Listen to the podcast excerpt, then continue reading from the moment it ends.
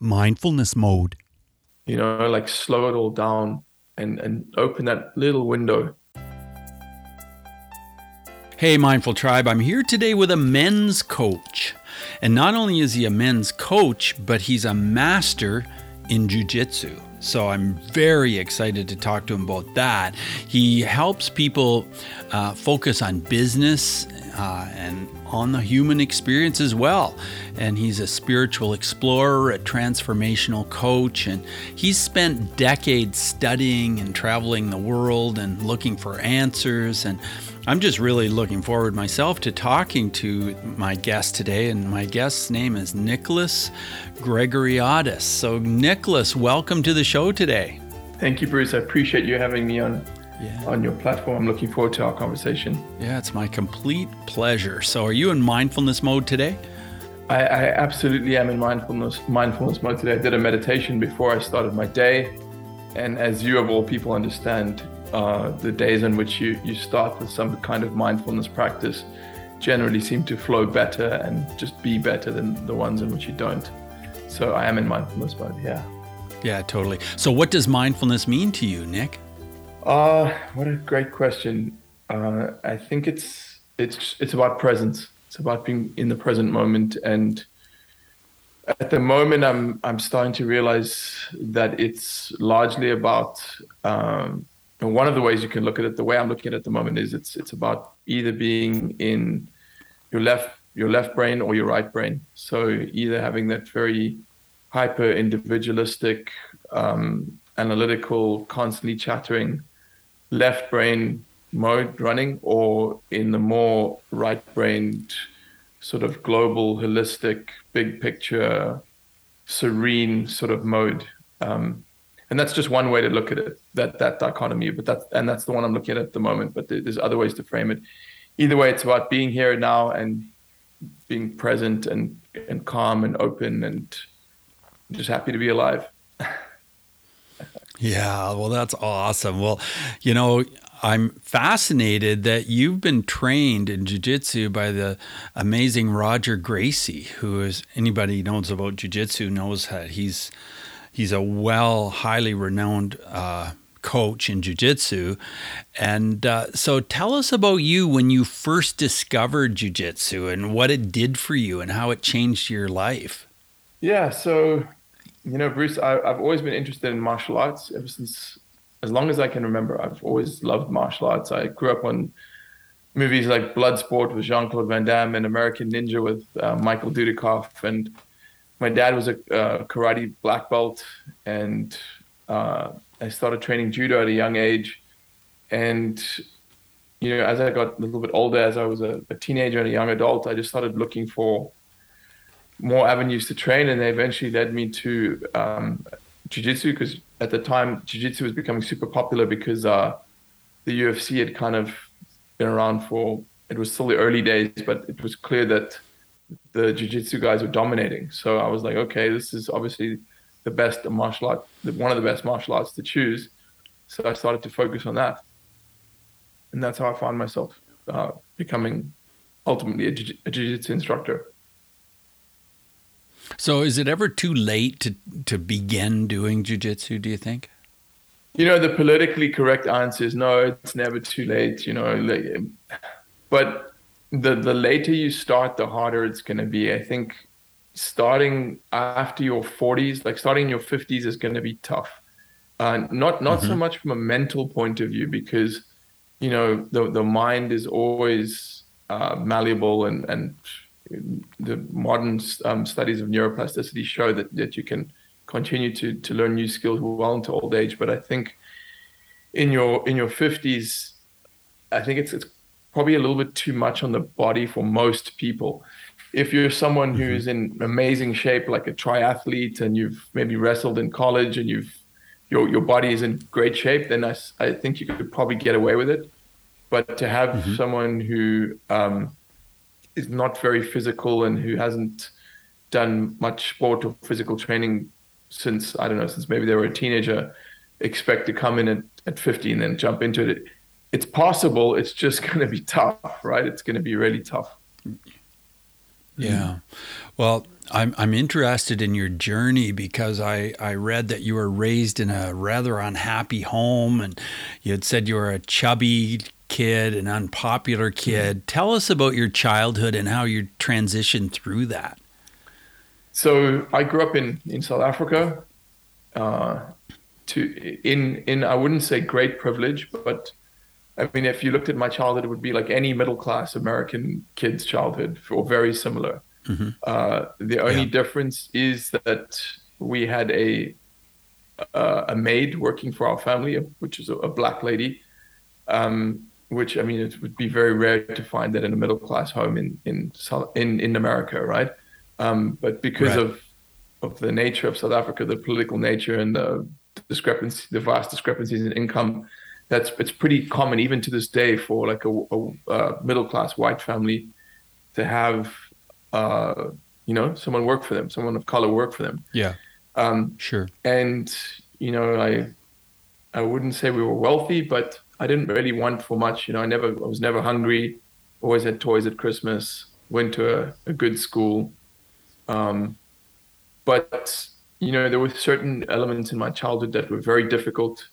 Uh, the first being that my parents, who I love very much, and they're both wonderful people. However, they unfortunately are. I mean, I'll, I'll be the first to say this to them in person. They're they're emotionally stunted people.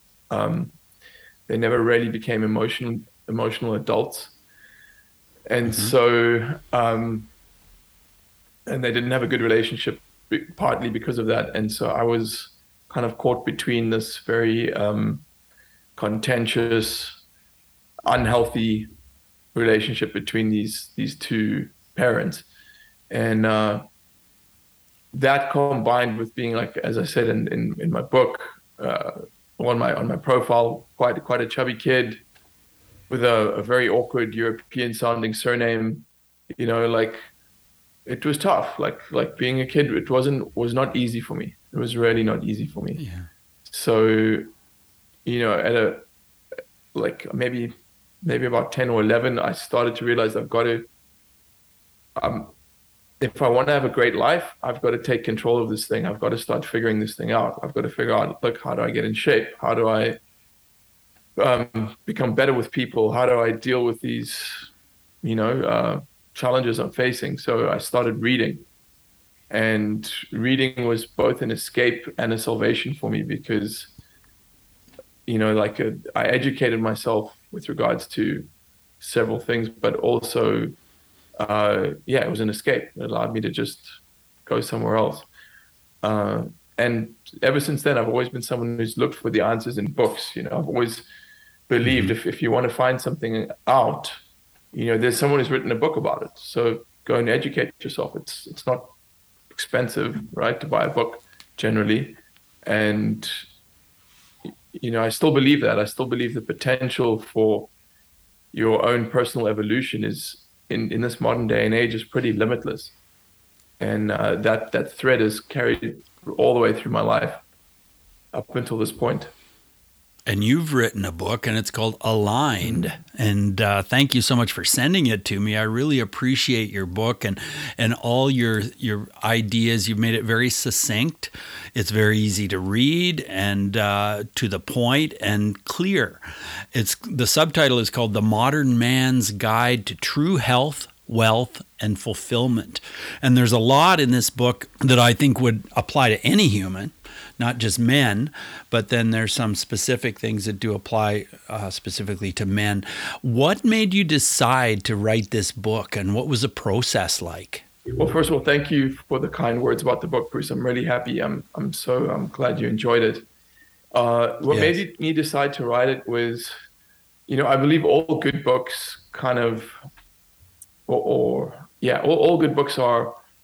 There comes a point where they just have to be you have to get them out. You just feel that this thing is inside you and you've got to like it wants to come out, right? It wants to be expressed. Mm-hmm. And you know, I was approaching 40 when when that book was uh, being written and, and completed and it really felt like wow, I'm coming to the end of the first phase of my life. You know, like youth is there's no way I could pretend I'm young anymore. Um, mm-hmm. and you know, it's unlikely I'm going to live that much further than 80. You know, I don't even think I want to live that much further than 80, to be honest. Um, and so I realized, yeah, like I, I wanted to have um, like a touchstone where, uh, you know, I could go to someone that I would meet, maybe a kid that a 20 year old kid that reminded me of, uh, reminded um, me of, of myself at that age, and have something I could say to him, like, here, this this will help you, you know. So it's kind of the book I'd, the book is kind of something I would have wanted to read when I was starting out as a as a teenager or a young adult. It would have saved me a lot of trouble having having that book. You know, it's a it's the I guess a distillation of a lot of the stuff that I learned in that first phase of my life. That's that's maybe the best mm-hmm. way for mm-hmm. me to to put it right now. Yeah, well, you have a great way of communicating and making things clear. And that's something I appreciated because a lot of books have a lot of fluff mm-hmm. and yours doesn't. Thanks, Bruce appreciate that. So yeah, I, I want to ask you about psychedelics because I know this is something that you've experienced in your life, and you had said that it's made a change for you. So tell me about your first experience with psychedelics. Uh, the first one was in London in I want to say 2010.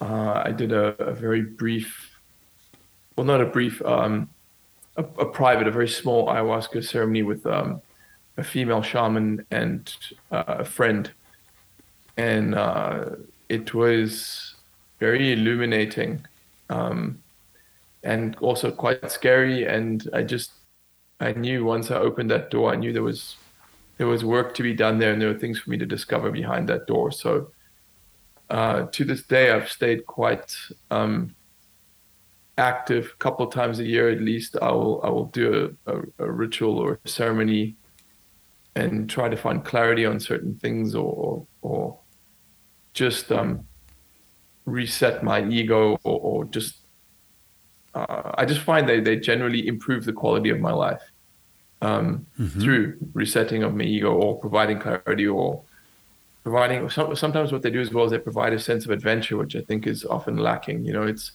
when you go on a trip you're literally going on a trip you know it's a, it's a journey I mean, the journey is in, inward yeah. as opposed to outward. But excuse me, Bruce. Either way, it's it's very often an adventure because you don't know what you're going to get. You don't know what those those medicines are going to teach you, where they're going to take you, mm-hmm. and so um, I am I'm quite a big proponent of uh, respectful, controlled, legal psychedelic use. So when you go back to 2010 in your mind, was that a pivotal time? Yeah, it was. Uh, I was 30, if I'm not mistaken, 31, maybe 30.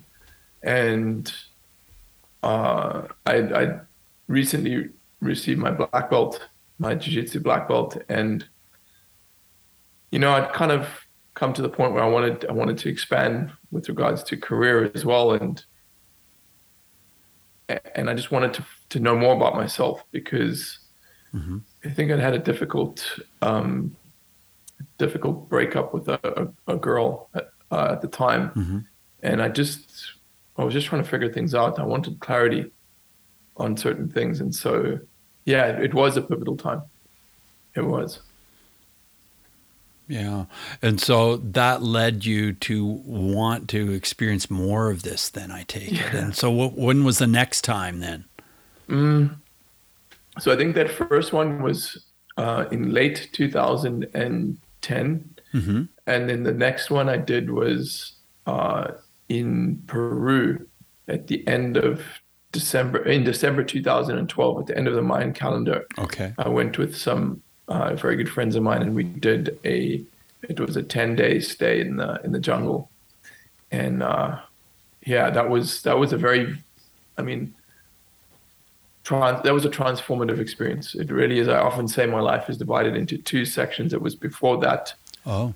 that trip and after that trip. It was deeply, deeply profound um, in ways that to this day I, am I'm, I'm yet unable to explain. To be honest, Bruce, uh, like things things happened to me on a on a mental and spiritual level that I, I mean, it was it was beyond me. It was obviously some higher level consciousness that was working in me and through me, and I can't really explain what what it did. I just know that it it helped me immensely. It helped me to become a happier, calmer person, and also helped me to start asking some some more difficult questions because I, I, what I understand about psychedelics is like an onion. Mm-hmm. You know, each time you, you, you have a trip, it just peels off a layer and then another layer and another layer.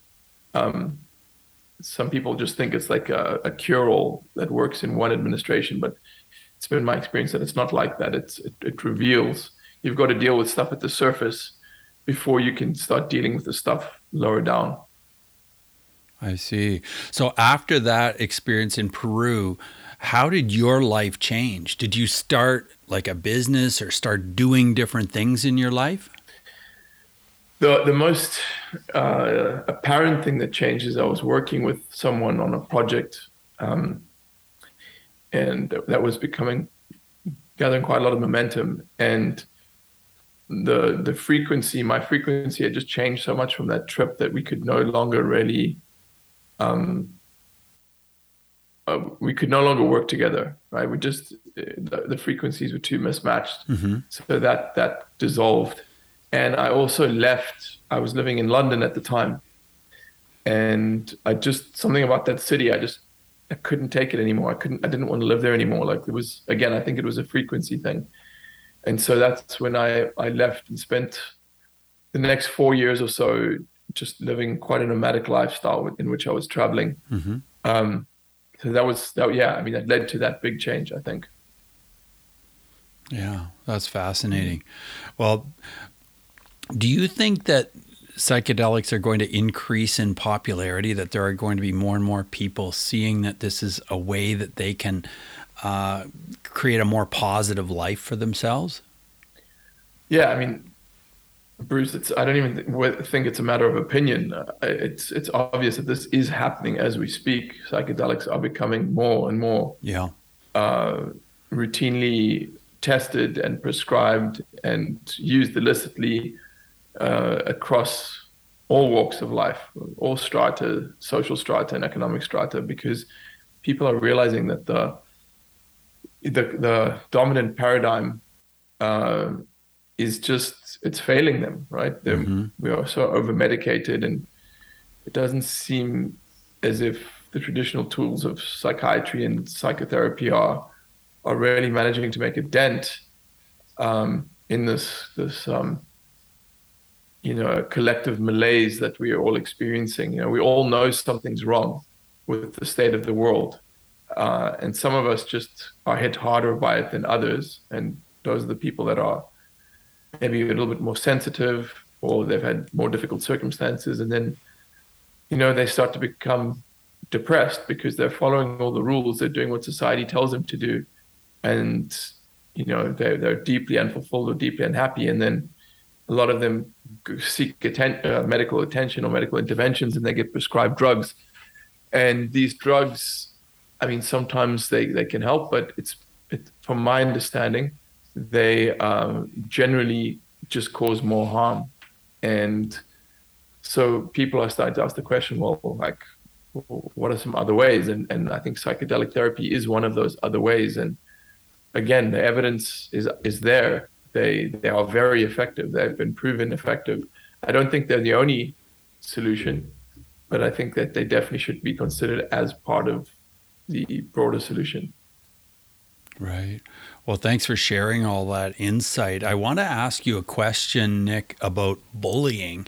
And if you have a story about bullying where mindfulness would have made a difference. So, this could be childhood, it could be adulthood, it could be to do with the work you do or anything like that. I've worked in this field for quite some time, so I always ask a question about this on my mm. podcast about how you know, a story about bullying, maybe mindfulness would have made a difference. Mm. Look, there were. I don't want to say there were many instances when I when I was bullied as a kid. There there were a few, mm-hmm. uh, and and to to be honest, Bruce, there were a few instances where I was a bully. Um, mm-hmm. I did this very interesting exercise the other day, in which I wrote down everything that I've held against myself or that I am holding against myself. And literally everything as far back as I could go. Like started with uh, stole this kid's pocket knife when I was six, and uh, this whole list of things all the way up until until now. And mm-hmm. the thing that I found that was uh, very interesting is once I'd made that list, the next step in this exercise was to forgive myself one by one for all of these things, to really, really forgive myself. Not just say that, but get yeah. to a point where I feel I forgive myself.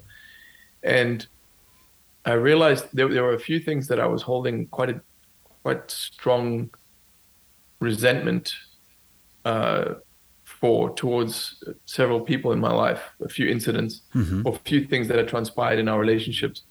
And when I looked at this list, I saw that all three of those things I had done similar things to other people in the past, right? And the reason that I was holding on to these resentments and I was unable to forgive those people is because I was unable to forgive myself for the same thing. And I think if I could have taken that kind of and, and that that what I've just described is a direct result of mindfulness practice. Like being mindful leads me to those kind of things, those kinds of understandings, right? Like whether it changes my own energy and, and perception of the world and leads me to books with exercises like like that in it, or starts to make mm-hmm. me ask questions about things like that, or, or, have an instinct about things like that. Um, so I think if if I had been a more mindful person when I was younger, I a couple of things. I don't think I would have attracted uh, that kind of energy from others hmm. because I wouldn't have felt mm-hmm. like a victim. Um, and secondly, uh, if I had attracted it, I would have been much more able to let it go more quickly, just to to let that that negative set of emotions that would have arisen within me, just been able to process them and let them dissipate uh, probably not the, the answer you're looking for, but I, I hope that uh, I hope that helps. That really does help. And as a hypnotist, I can tell you that I work with a lot of clients who find that there are, you know, situations in their past incidences that they have not been able to let go of. Mm-hmm. And letting go, of course, is a major part of mindfulness and a major part of healing. So, way to go that you've worked through those things. And, and that sounds like you're continuing to work through a few of them as mm-hmm. well. So, that's that's really fantastic. Mm-hmm. Yeah. Yeah. Um, I'm just really interested in uh, your experience writing this book, and, and was it pretty easy to put this together, and did it flow fairly well for you, or was it something that you had to struggle with?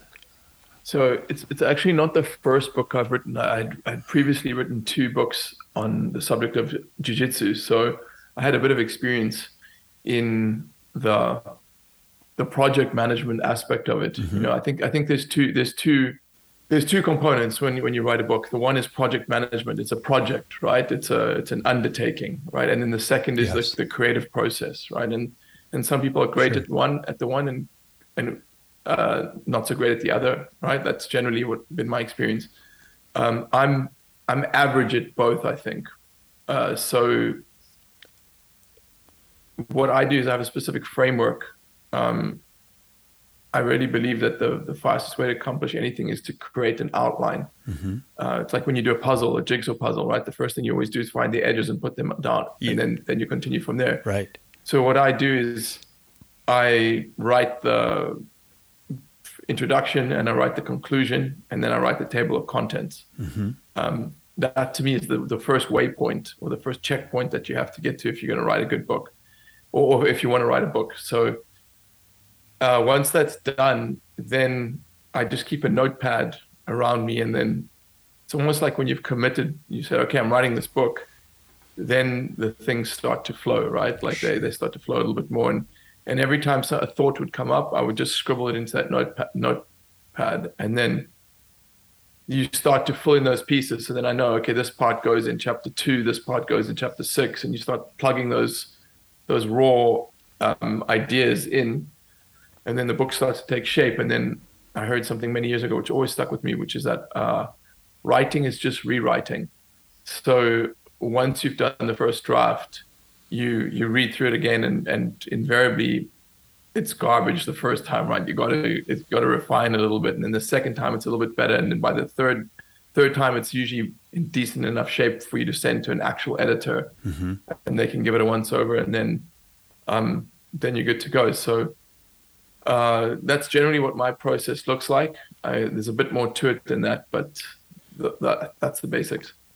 Well, Mindful Tribe, check out the book Aligned and check out the website. Uh, Nick's website is coachnickg.com, and Nick is just N I C, coachnickg.com. So check that out.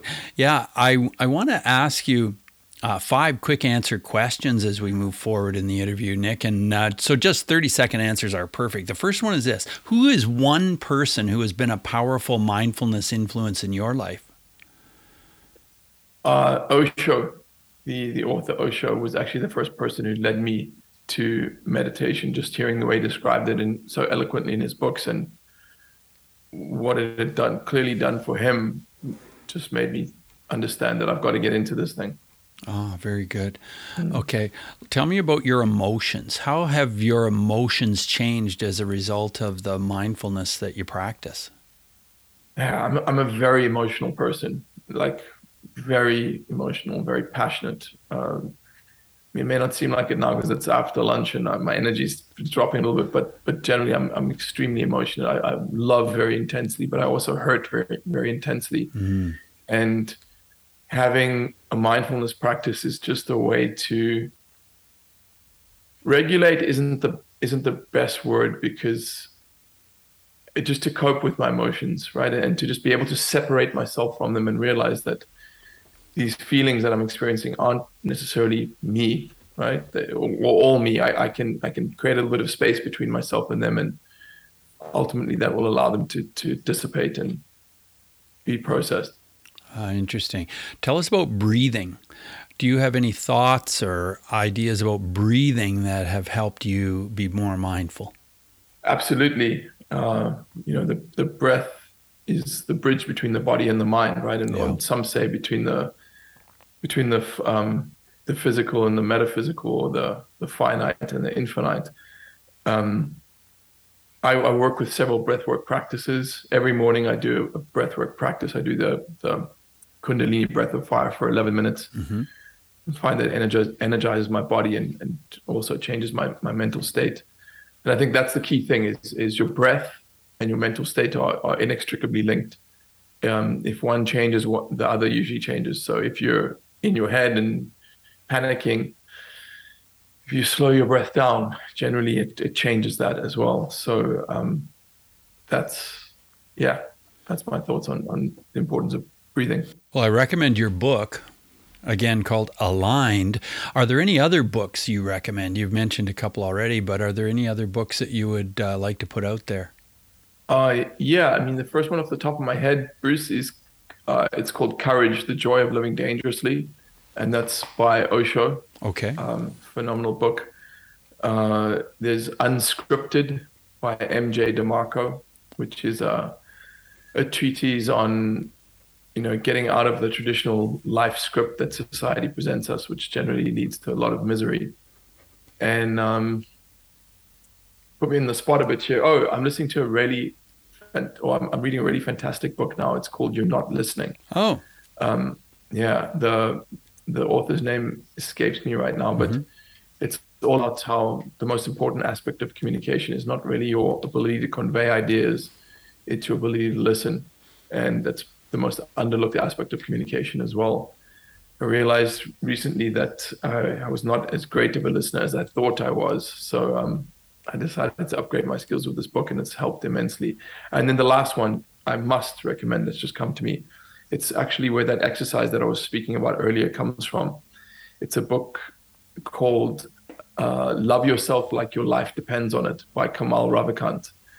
And I mean, the title says it all. It's all about the absolute essential practice of learning to truly be loving and accepting of yourself. I think like everything else, if you don't have that, if you don't have self love, it's it's pretty much a waste of time. Yeah, totally. Love yourself, like your life depends on it. Yeah, that's Yeah. that's great. I'll put all these in our show notes at mindfulnessmode.com. And these Mm-hmm. books sound awesome and they're not books that are often recommended on the show. So I really appreciate hearing these book suggestions because they can really make a big difference in your life when you read books like this.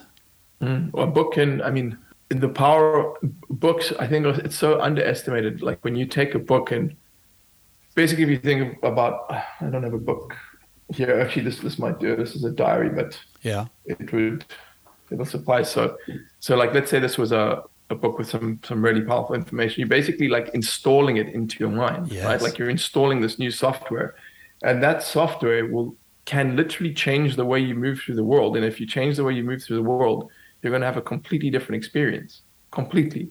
So, I you know I, I one of the I support a, a charity um, that is it's called Read to Rise. It's in Africa Okay. and I support it because I know that the the only way we're going to solve the problems of of Africa and of poverty in general and is to to ha- get people educated, right? Because you've heard that expression a million times, I'm sure. If you give a man a fish, you feed him for a day. If you teach a man to fish, you feed him for a lifetime. And I know that if we, we can foster in children the love of reading and help them understand this idea, as I said earlier in the show, that anything you want to achieve in life or anything you want to master or anything you want to get better at or find out about, there's a there's a book about it. There's at least one book about it, right? Almost anything. I've yet to find an exception. Yes. And so, you know, if like what is it's a superpower. If you you give that that to someone, if they internalize that. Know, I remember I was in a I was actually in South Africa a year and a half ago, and I was in an airport. Uh, it was it was early evening, but it was, the airport was quite empty, and there was a bookstore in the airport, a bookstore, like excellent bookstore. It's called uh, I think it's called I forget the name, but it, it's a very good bookstore. You know, it's not a specialized bookstore; it's a general a general one.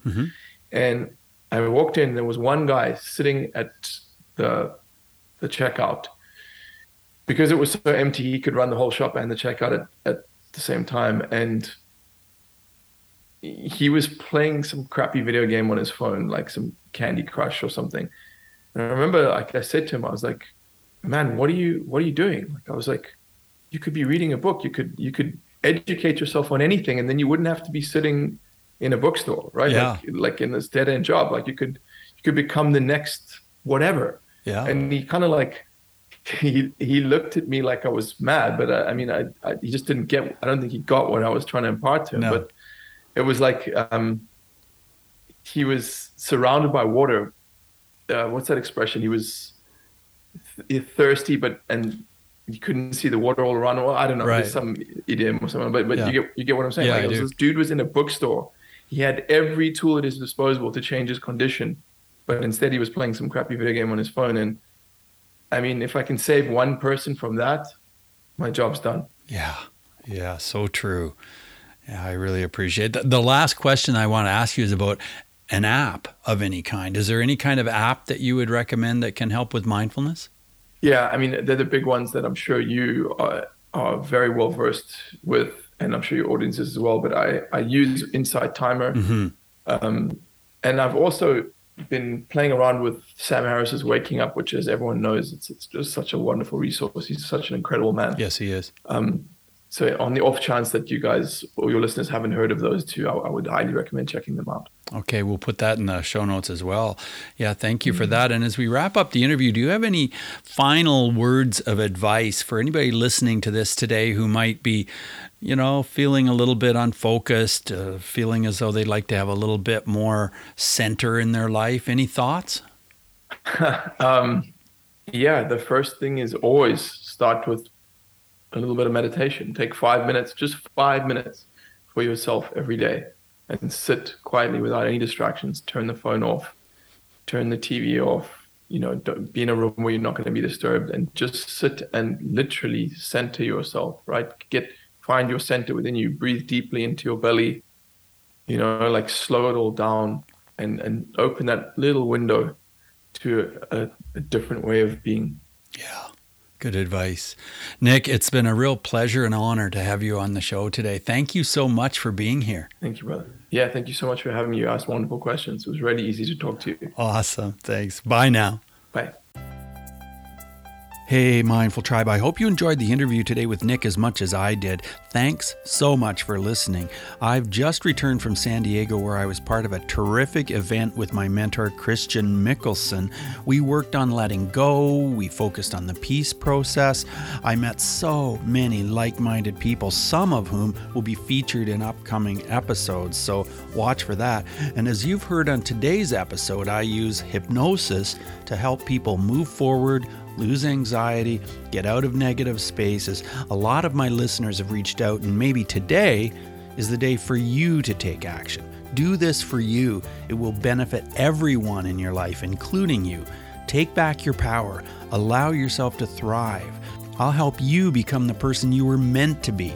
So jump on a free call with me and I'll help you see the world in a better way with more hope.